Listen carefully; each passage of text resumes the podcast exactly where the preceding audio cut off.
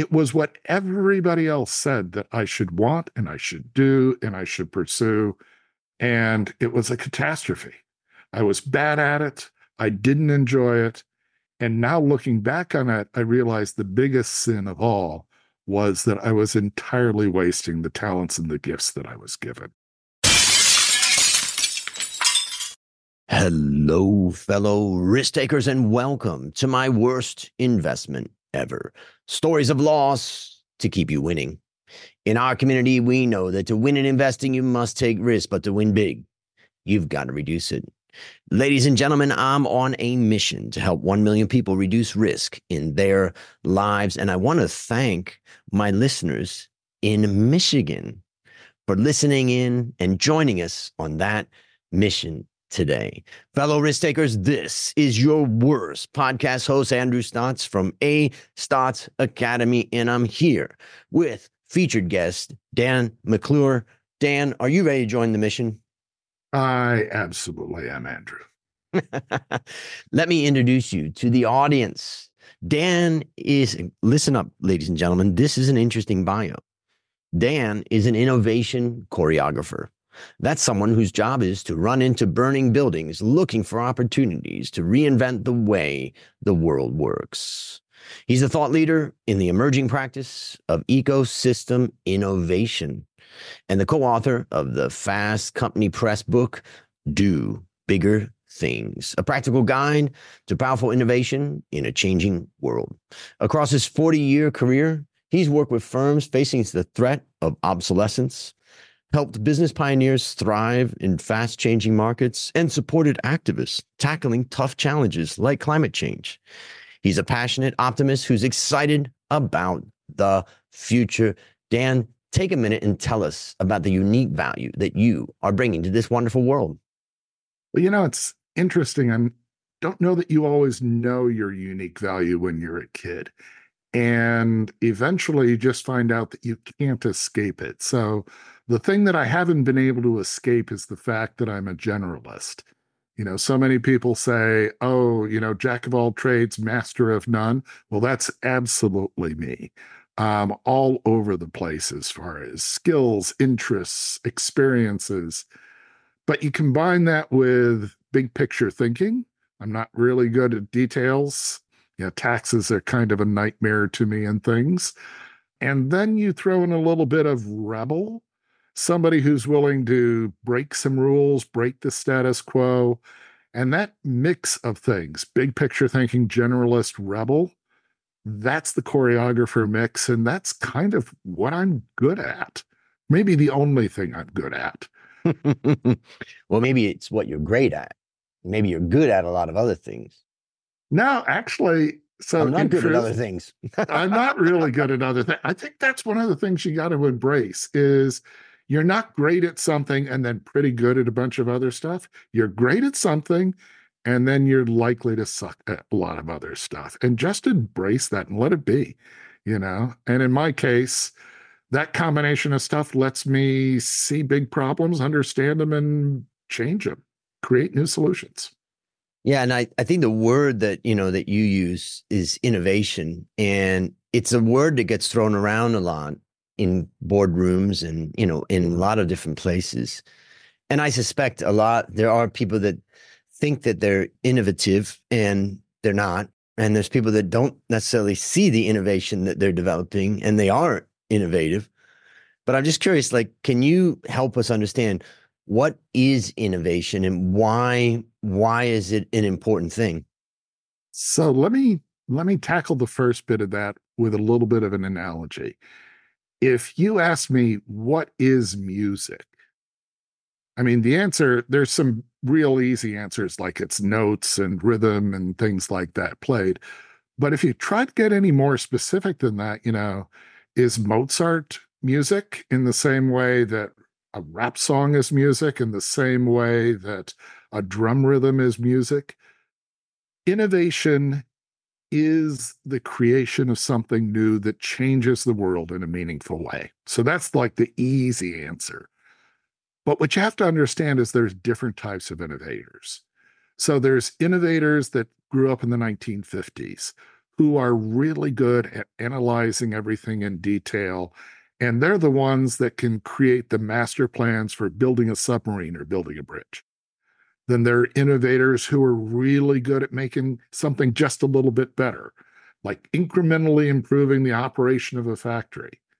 And then there's innovators who are good at, you know, inventing a new product, say a new mobile app or something like that. Every one of those people is an innovator, and they're all completely different from one another. So they're all doing something new, and they're all doing it in different ways. The thing that I think you got to realize today is none of those innovators have the key to the kinds of problems that we've got now. So what excites me is that my particular, you know, witch's brew of talents are the ones that you need for doing the fourth generation of innovation, which is building complex solutions that involve lots of different pieces all being put together. Mm. And that's the form of innovation that gets me excited. And, you know, the title of your book is Do Bigger Things. Why did you choose the word bigger? You know, I don't necessarily, innovation doesn't necessarily mean bigger, but you see bigger. Why did you use that word? Well, you think about those other types of innovation that I mentioned. The guys that can spend years looking at a problem before they can do anything on it, or that are doing small incremental improvements or small mobile apps. Those are all kind of limited things. There's bounds around them. The type of innovation that's really going to be important in the future is about assembling lots of different pieces together. And that allows you to do bigger things like solve climate change, reinvent a company. And so it really is about doing bigger things. It's using all the pieces of the world to try to do something new. Mm. I want to tell you a story of what I think is innovation. And then you tell me what you think about what we're doing. I've been teaching company valuation for 30 years. What is this mm-hmm. company worth? And I worked all my career as an analyst calculating the value of companies. So I started a course called Valuation Masterclass. And what I found was that the problem is with an online course, people will sign up, but they won't complete it. So you only have about a 10% completion rate. Mm. And that's like a traditional thing for online courses. And I thought, I don't, I don't want that that means 90% of people didn't get what I'm trying to convey. Yeah. And so I started a, a new thing. Uh, okay, let's say some innovation came up with the idea why don't we create the Valuation Masterclass Bootcamp? Same material, but with little additions of, you know, they're going to be talking with me twice a week. They're going to have specific assignments where they're going to apply what they had in the videos and all that. And so when we launched the first valuation masterclass bootcamp, we did it online. No, no, the first one we did it one a practice one that was actually on site, but the first one live, number one, we did, and we did all of that, and we found that the pass rate was about seventy percent. Well, that's a huge uplift. Yeah. So first off, congratulations, solving a hard problem, right? And my guess is you tried to solve the problem by making smaller changes before this, right? It's not like you went directly to this big, bigger, more disruptive change. Correct. And even the idea of just saying, I had nine people come to my house during COVID time. We could have gatherings in Thailand of, you know, up to 20 or whatever it was. And basically, nine people came to my house five days a week for six weeks. And I was developing the material, although I had a lot in my head and stuff. So I was developing as I was going. And that was the first kind of testing of it. And then we decided, could we do this online and say, how do we get to a bigger audience? So I think it's interesting when I'm watching you talk about this. You've got a choreographer's hand motions here it's like I can almost see you moving the blocks around as you as you talk about it. And really what you were doing and it's typical of the kind of success we see with ecosystem innovation is you were putting together new blocks in new ways. So you had new elements like a direct interaction with you. You had different relationships between the blocks.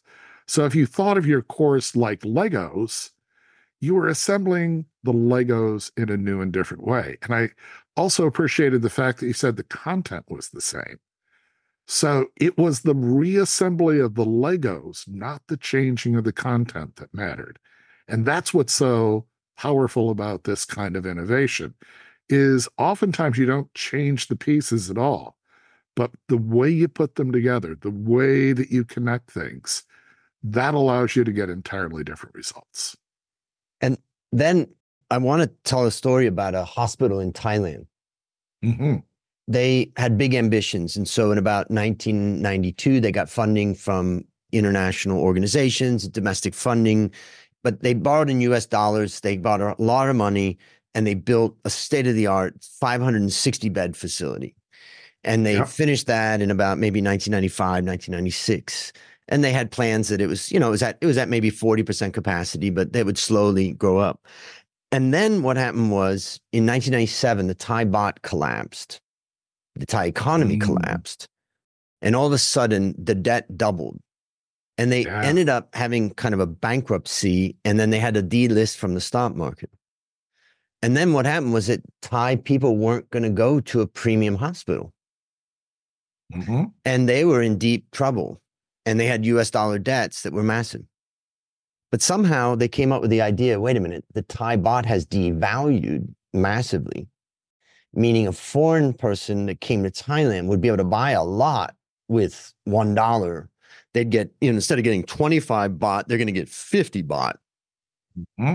And then they thought, what if we start marketing this hospital to foreign patients? And they started that process. And now, you know, 20 some years later, they're the number one hospital in Thailand in receiving foreign patients. And they are super profitable and super successful.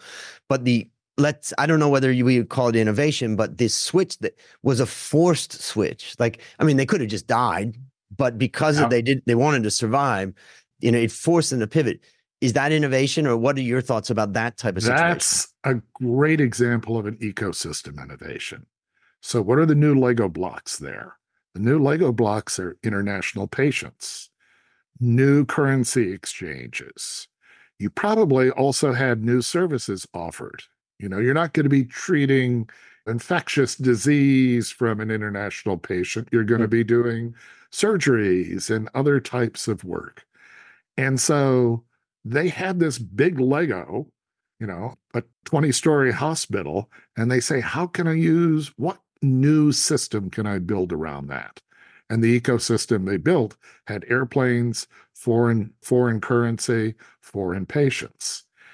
And you know what you're seeing is exactly what other companies that are experiencing disruption have to go through because oftentimes you're not going to get the big change until they're facing the truck rushing down the highway at them. But when they do, all of a sudden you get serious about reusing those Legos and imagining your organization in new ways. And you can get some really exciting stuff happening. Mm. And I want to ask, you know, something for the listeners out there. What's the promise of the book, right? I know you're coming out, the book comes out on the 13th so just before Valentine's Day, you could ruin some Valentine's Day if people buy it and they say, honey, I really have to stick with this book. Oh, no, no, no. See, we see we're going to be the enabler Valentine's Day. Because can you imagine how you would feel when your lover comes through that door and there's a yellow covered innovation book in their hands? I mean, seriously. Let's recreate romance. our relationship. Yeah, yeah. So here's here's the thing about ecosystem innovation. There's been a lot of discussion of systems innovation over the last 15 years, but it's kind of been the domain of, you know, PhDs and research engineers and people writing very sort of esoteric texts about it. If you actually wanted to go out and do it, there wasn't a book for you. And what we've really tried to do is step back, take all our experience doing this kind of disruptive, big thinking innovation and say, what's the idea behind the practice? Who are the people that do it? And what are the steps you need to go through? And put that, you know, kind of in a playbook and make it readable so that, you know, you aren't put into a coma the first time you get through the first couple of chapters. Yeah, and when I'd I'd say readable looks, I mean, it looks great. All the design of it, the layout, I mean, impressive. So well done on that. And I think, you know, I do a work with kind of mid-sized family businesses to help them. What I tell them is, I help mid-sized family businesses double their profits in 12 months. And to do that, you really do have to go through a transformation. But so many times that I'm talking with them, we get to the word innovation. Without innovation and coming up with new ways of doing things, you're not going to get there. And I think also there's a great, you know, the, the work that Michael Porter did, you know, many years ago originally on competitive advantage is ultimately to have a lasting competitive advantage, it's got to be built into the supply chain that it's very difficult for someone to just come in and copy. And the point is that, you know, without that, if you just try to do it the way everybody else does, there's no innovation. Yeah, but can I challenge you on that? Please, please. So I think there's a strong argument to be made that there is no such thing as a lasting competitive advantage. Yeah. you know, these days, you know, you build up that supply chain, you get all the optimization, the unique partnerships, and that's going to get you value in the market. Absolutely. But it's not going to keep other people from copying you. There's too many people who are smart, too many resources that people can put together, and they're going to be able to bolt together a supply chain, take all those Lego blocks and create a supply chain that's going to be able to match you. But even worse, they're going to be able to come up with something that doesn't even require that supply chain, that's going to completely reimagine the value proposition. And that's where you're really going to see the problem. Yeah. You know, think back to your hospital example and imagine you're a US hospital. That US hospital can optimize its performance, et cetera, et cetera. But boy, it's not going to be able to compete with that Thai hospital that's actually working under a completely different set of rules. Same thing with taxis and Uber. Same thing with Airbnb and hotels. All of these different scenarios where somebody created a new system, the old system is just at a disadvantage that they can't survive.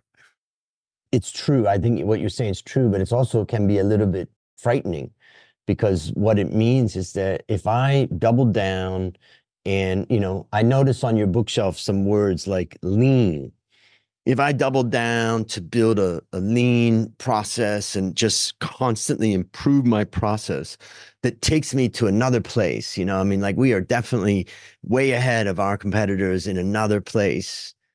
Don't take comfort in that because all of a sudden, you know, I think Borders Books was a great example. I think they really mm-hmm. took books to another place. I really enjoyed going to Borders Books many years ago I felt comfortable there. They had like a little coffee shop in some of them, you know, because you could just sit down like you were in a library and they perfected it. And they were destroyed by what Amazon, the innovation that Amazon brought. Yeah. And I think this is this is the thing that we've got to get used to. There's no industry, no business that's going to be stable. You know, there's a book out called Big Bang Disruption a few years ago, and they talked about shark fin innovations, where you got just this spike in value, but then in come the competitors, and now all of a sudden you're you're out again, and you've got to do another innovation. So if I was going to say what creates a valuable company, it's a company that can repeatedly innovate. And you know, part of what we talk about when we go talk with executives is don't tell me about your existing value proposition. No matter how good it is, it can't survive in this world. Hmm. Tell me about how good you are at creating new value propositions. You know, as you're talking, I'm going on Amazon and ordering, pre ordering your book because I'm excited about it. So I want to encourage everybody out there. I'll have the links in the show notes. And, you know, I've read between 3,000 and 5,000 books in my life, and I just love reading. I know you've got a great, you know, Yeah. bit of books behind you too. So it's exciting. I I wanted to ask you a question about one thing, and that is when I was 23 years old, 24 years old, I went to some seminars offered by Dr. W. Edwards Deming. Yeah. And it was, you know, it just blew my mind, blew my Mhm. mind, and made me think about a lot of things. And he talked about his later I wrote a book about his 14 points and called Transform Your Business with Dr. Deming's 14 points. And now I'm also the host of the Deming Institute podcast, And I really enjoy talking to people about his teachings. But one of the things he talks about is create constancy of purpose for the improvement of product and service for the benefit of the customer, let's say, to simplify it. Yep. And I didn't really understand it at the time. And even over years, it took me time to realize that Toyota is one of the companies that really has implemented what he's taught from the beginning. And what they are trying to do is be a learning organization.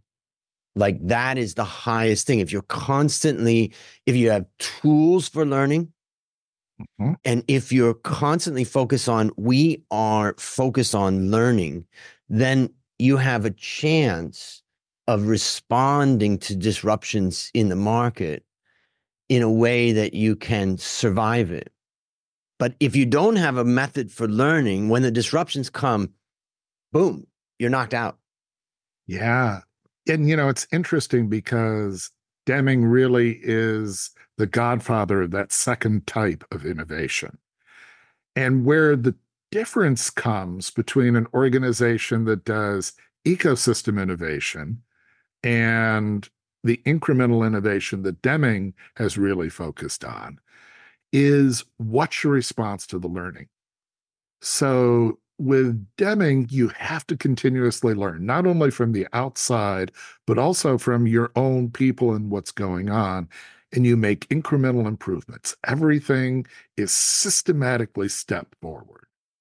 In ecosystem innovation, we basically say you're improving the Titanic as it's sinking.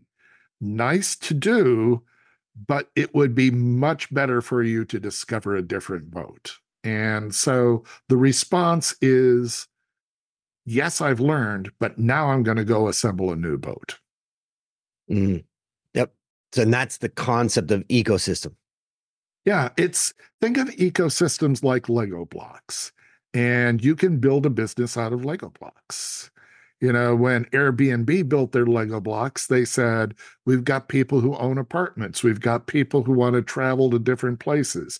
We've got cleaning services. We can bolt all those Lego blocks together with an added piece of technology and create an entirely new way of doing homes, you know, places that you visit. Every business can be thinking about how do I combine and, and create new Lego blocks. Mhm. Yeah. And I was just thinking, but Dan, it's so difficult. like, how do I, you know, I'm so bought into the system we've built. Yeah, well, that's that's the challenge, right? And when you start talking about, you know, what makes a company high value, it's they figured out a way to both do what they do well now. You have to like what you're doing now, Mm. but also have enough disruption in your in your makeup that you're willing to look and build to get out new things. And somehow you've got to hold both of those things in your mind. One of the ways you can help do that is instead of imagine you wanted to build a new house and you're looking at your existing house. How do you do that? Well, you probably have to raise your house, right? You have to tear it all down, take all the pieces, get down to the foundation. Now, imagine you had a house that was built out of modular components and you want to build a new house. You can take the modular components apart, you can put them together in new ways. That's going to be a lot more less traumatic. And that's what organizations need to start doing. They need to start thinking about how do I make my company more like modular blocks so that I can use them in new and different ways. And we see organizations doing this. It's really exciting when you see them because a new opportunity comes up and they put those Lego blocks together in an amazingly quick time. And not everybody's traumatized because you've torn down the house. Well, this has been a great intro discussion, and we've gone on for a while because I think innovation is something that we need to be thinking about for our companies, yeah. but also, you know, individually. How are we reinventing ourselves? How are we? I mean, part of innovation is incrementally improving, but another part is to is to accept the fact that that may not get you to the destination when things are shifting. And I think that's, you know, what I'm learning from you. I'm looking forward to uh to February 13th. And luckily, since I'm still single, I'm not going to disappoint anybody when I sit down on the 14th and, you know, just I'm read, just saying. Go into a bar carrying that yellow book. Who knows what'll happen by the end of the evening. Boom now there's an idea. Okay that's could be that's an innovative way of of meeting new people. I like that. So let's let's go with that. So now it's time to share your worst investment ever and since no one goes into their worst investment thinking it will be tell us about the circumstances leading up to it then tell us your story well, let me give you like about an eight year history, which will go very quickly. so, I'm in college. I'm looking for what I want to do in life. And, you know, I've had kind of a little bit of an eclectic, as you might imagine, for a generalist college background. And I'm thinking Peace Corps. That's what I want to do. I want to go to the Peace Corps. I'm going to go to Nepal. I'm going to build water systems. This sounds very cool. And I'm all ready to go. Three weeks away from traveling, do the perfunctory, you know, medical exam, and the doctor looks at me and says, You're not going into the Peace Corps. You've got an outie belly button. And I'm like, What? And he says, Yeah, that's an umbilical hernia. We don't let any hernias into the Peace Corps. You're out. And so my outie belly button kicked me out of the Peace Corps three weeks before I was about to go. I had to go find a job. And I found a job at a local utility company as an engineer and it was a pretty good job. I mean, most people would have thought that was a good job. I wasn't very good at it. You know, it's that detail stuff and everything, but I was chugging along. And I realized, you know, if I just wrote a computer program, it could do my job and I wouldn't have to do all this stuff, you know, that I was doing. So I started writing a computer program, still wasn't very good at my job. And then fortunately, the federal government deregulated the entire energy industry, threw everything into turmoil we had a burning building. And guess who had a computer program that could save the day? It was me. So I got myself an innovation team, and you know, there was all this turmoil and disruption in the industry, and we just went and fixed things and changed things. It was very much ecosystem innovation, not that we knew at all what we were doing at that point in time. And almost everybody around me was like, dude, you need to get a real job. Like you are just you're in the middle of like a collapsing building you know? This is not my parents were aghast you know friends had serious real jobs and i was doing all this innovationy stuff and it wasn't so cool back then. And so after about six or seven years things began to calm down and i got my reward. So I had done all of this stuff, and there was a senior manager position in marketing, the newly created marketing department, and I could finally settle down and have a real job. And this was going to be like one that you went in in the morning, you did your stuff, then you came home at night. You had respect. You didn't have to explain to everybody what the heck you were doing. And you could really commit to sort of a degree of comfort and security. And, you know, I looked at it a little bit sideways, but it's like this is what everybody told me that I should be aiming for. You've got the job finally that you're going to be able to settle into. And it's, you know, you've grown up, you're an adult, you're not doing this sort of young 20 something kind of thing. And so I took the job. And I was going to invest kind of the rest of my life in this, right? You know, with that job, I could move up in the company. I would have a chance for being an executive level kind of person. And boy, did I hate it. like all of this security that I invested in, all of this comfort and, you know, ability to be seen as an adult. I went in in the morning and my soul felt dead. And I got home at night and I was, it was just awful. And even worse than that, I was terrible at it. and so I had basically invested my future in this success that I had earned. And it was what everybody else said that I should want and I should do and I should pursue. And it was a catastrophe. I was bad at it. I didn't enjoy it. And now looking back on it, I realized the biggest sin of all was that I was entirely wasting the talents and the gifts that I was given. Mm. And, you know, had I stayed in that job my entire life, I would have regretted what I'd done with my life. And so, as an investment, it really didn't pan out. And it all started with an Audi belly button.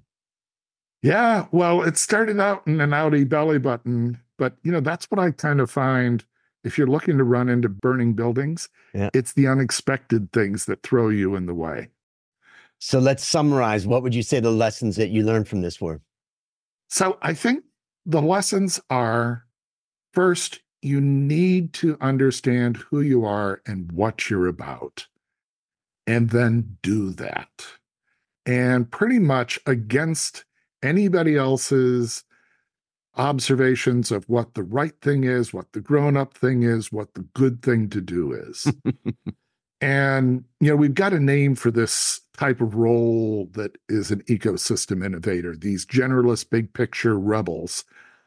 And we call them choreographers. Mm. And, you know, this, I think this lesson is particularly important for them because almost every job in the world is designed to make choreographers miserable.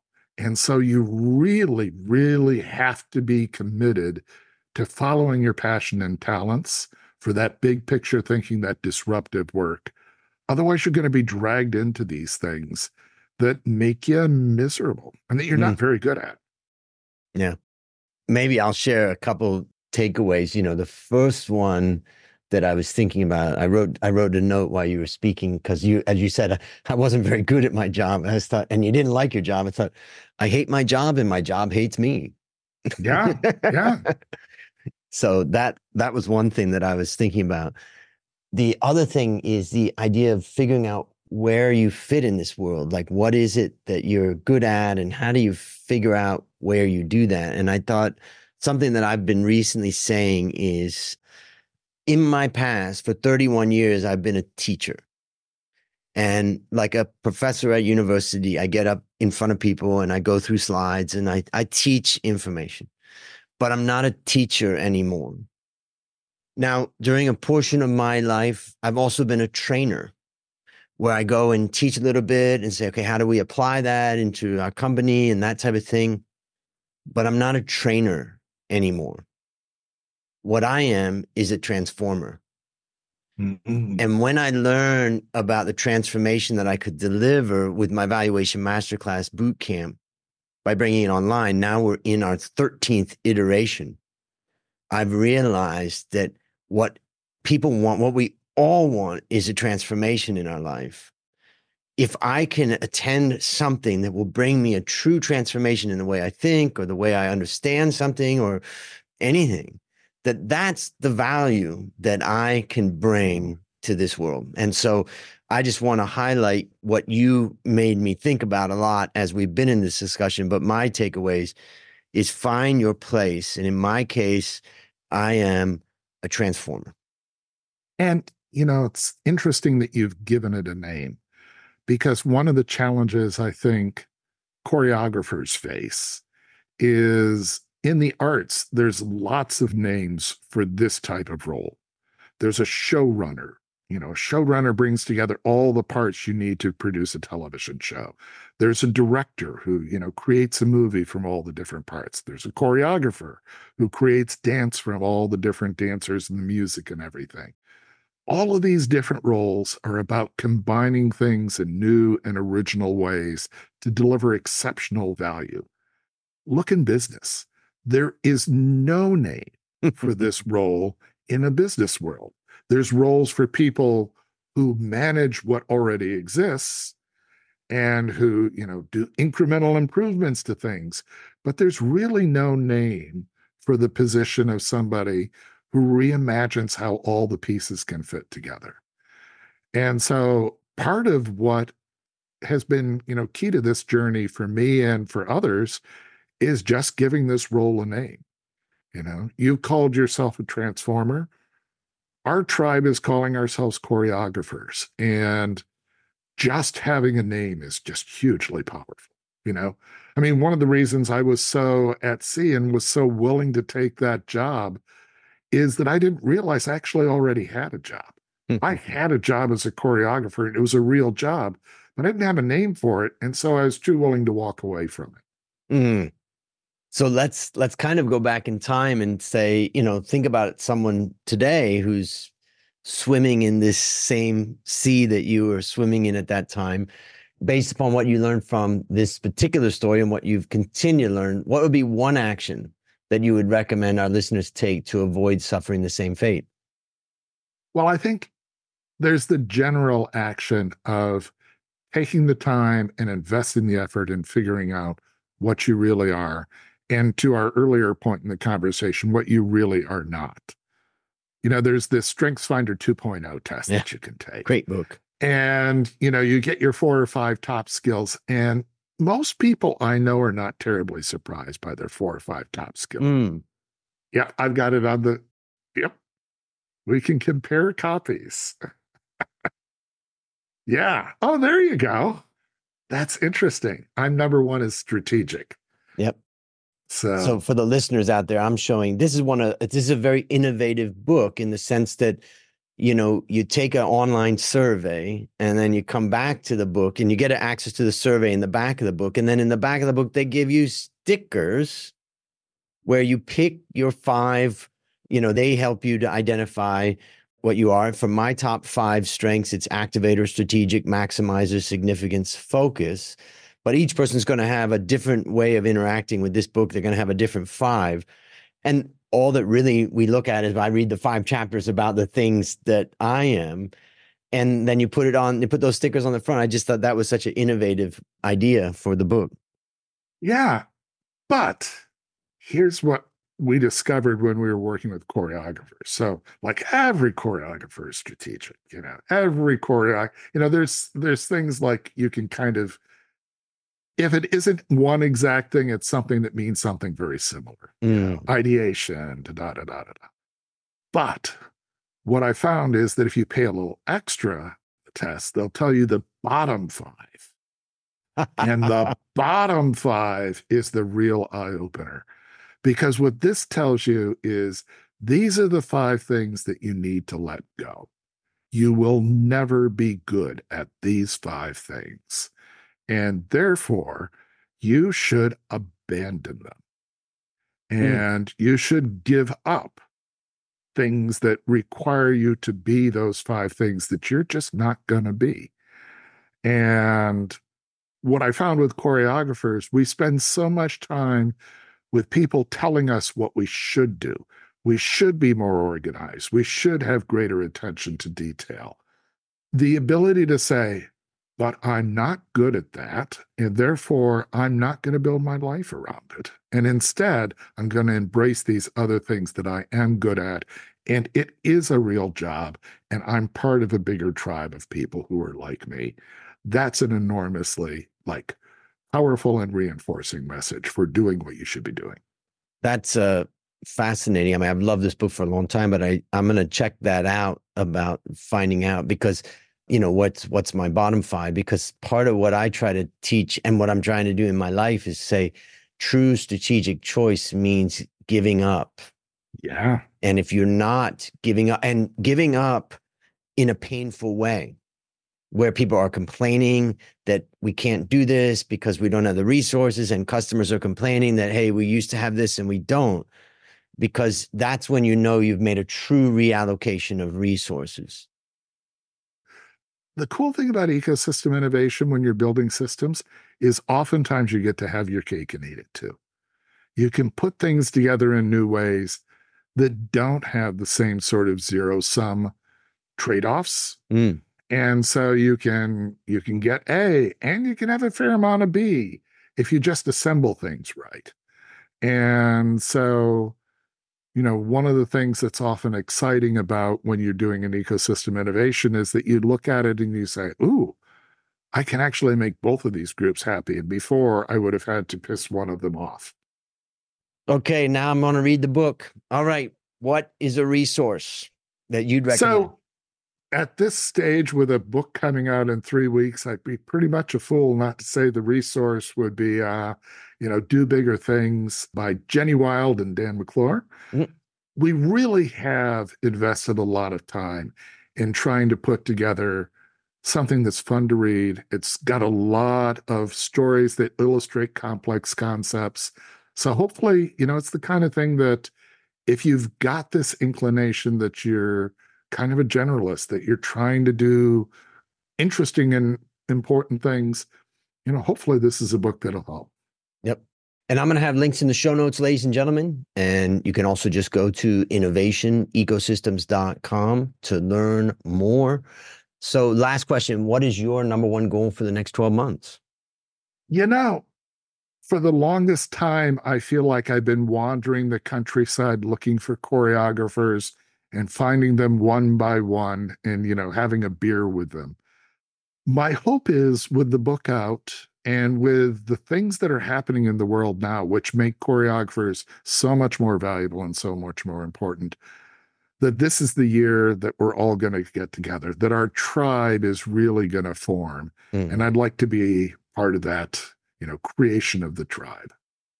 Well, listeners, there you have it. Another story of loss to keep you winning. Remember, I'm on a mission to help 1 million people reduce risk in their lives. And as we conclude, Dan, I want to thank you again for joining that mission. Thanks.